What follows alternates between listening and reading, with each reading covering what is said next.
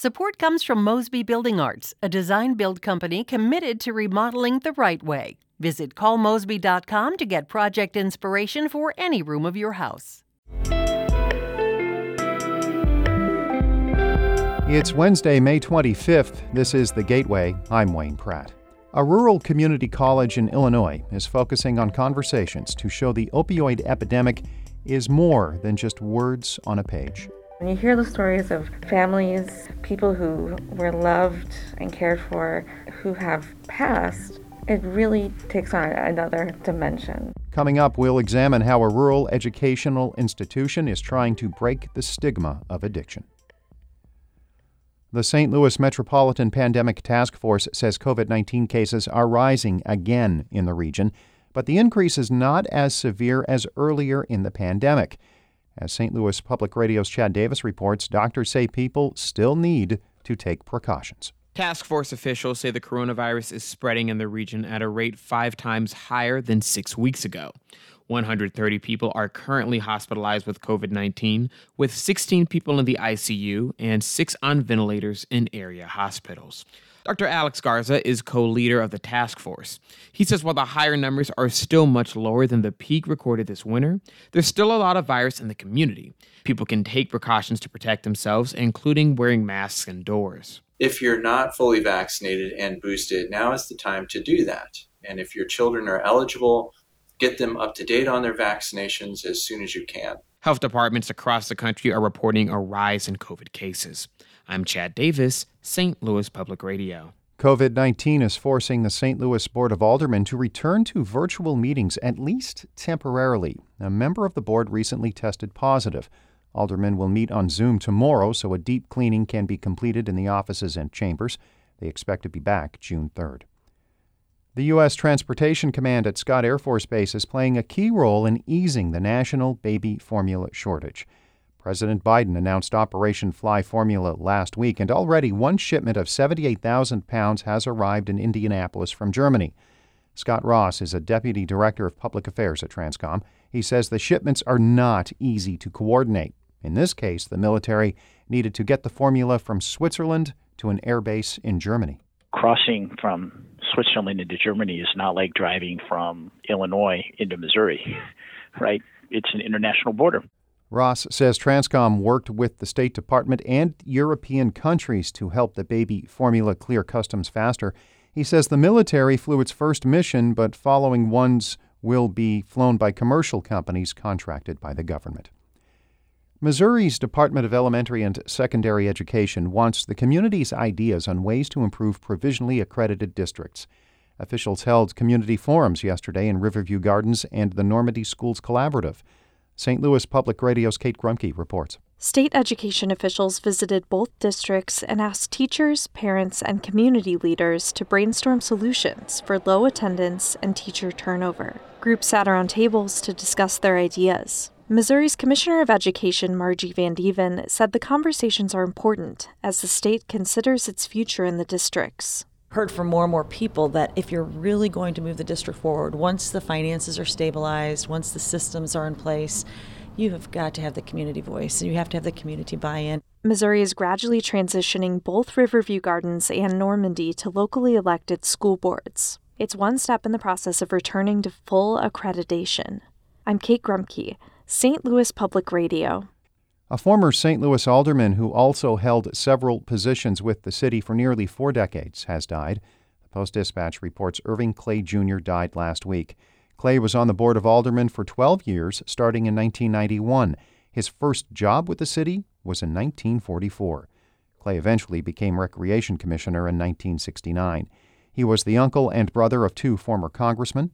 Irving Clay Junior was ninety-seven.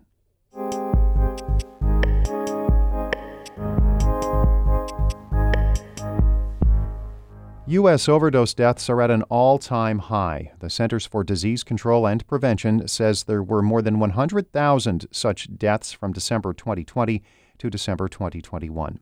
Peter Medlin reports on how a rural community college in Illinois is trying to break the stigma of addiction. LaSalle County has one of the highest overdose death rates in Illinois. It also has high rates of opioid-related hospitalizations and emergency department visits.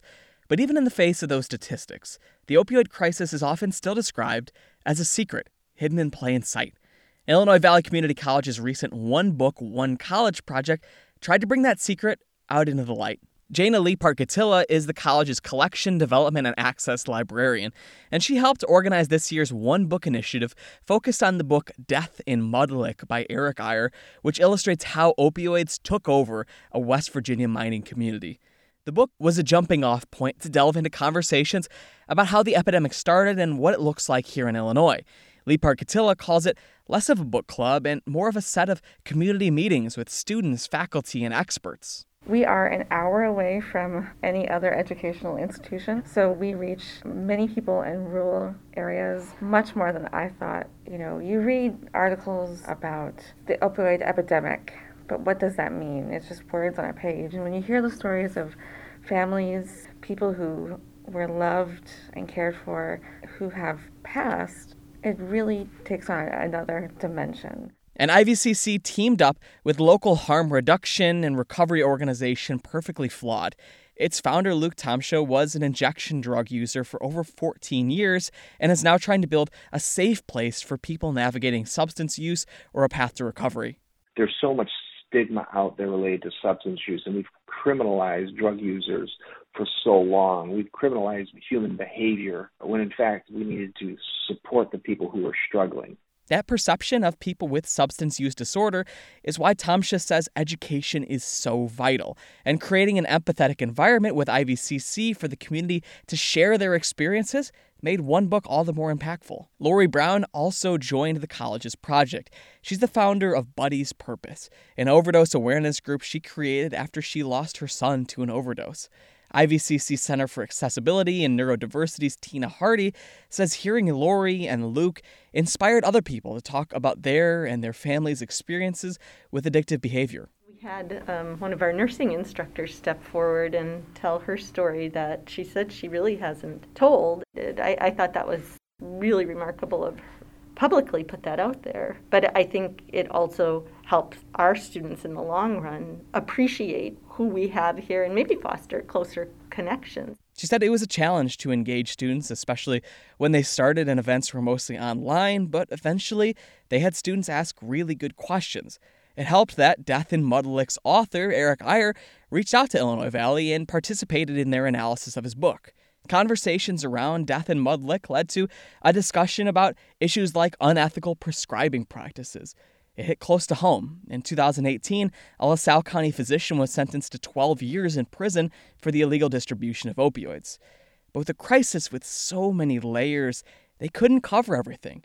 Tomsha says continuing education is crucial. There's so many racial disparities in, in the war on drugs as well that we didn't even touch on in the book. Or, and then predominantly white communities, you know, we, we might not think it affects us, but it does. This spring, Governor J B Pritzker unveiled an overdose action plan to limit opioid overdoses. Tomsha was one of the few people with lived experience on the state's Opioid Overdose Prevention and Recovery Steering Committee that made recommendations for the report. Now he says it's about implementation and more education around issues like the fentanyl-tainted drug supply, harm reduction techniques, and life-saving medications like naloxone.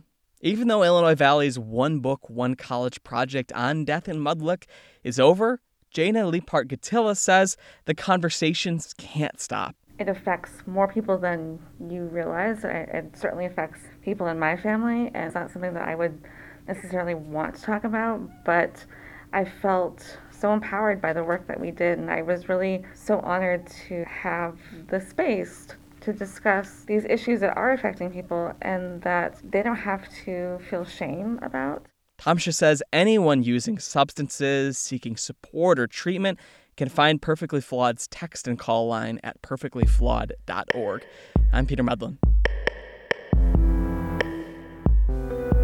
Peter is a reporter at public radio station W N I J. Shula Newman is the executive editor of Saint Louis Public Radio, a listener-supported service of the University of Missouri-Saint Louis. Music by Ryan McNeely of Adult Fur. I'm Wayne Pratt. This has been The Gateway.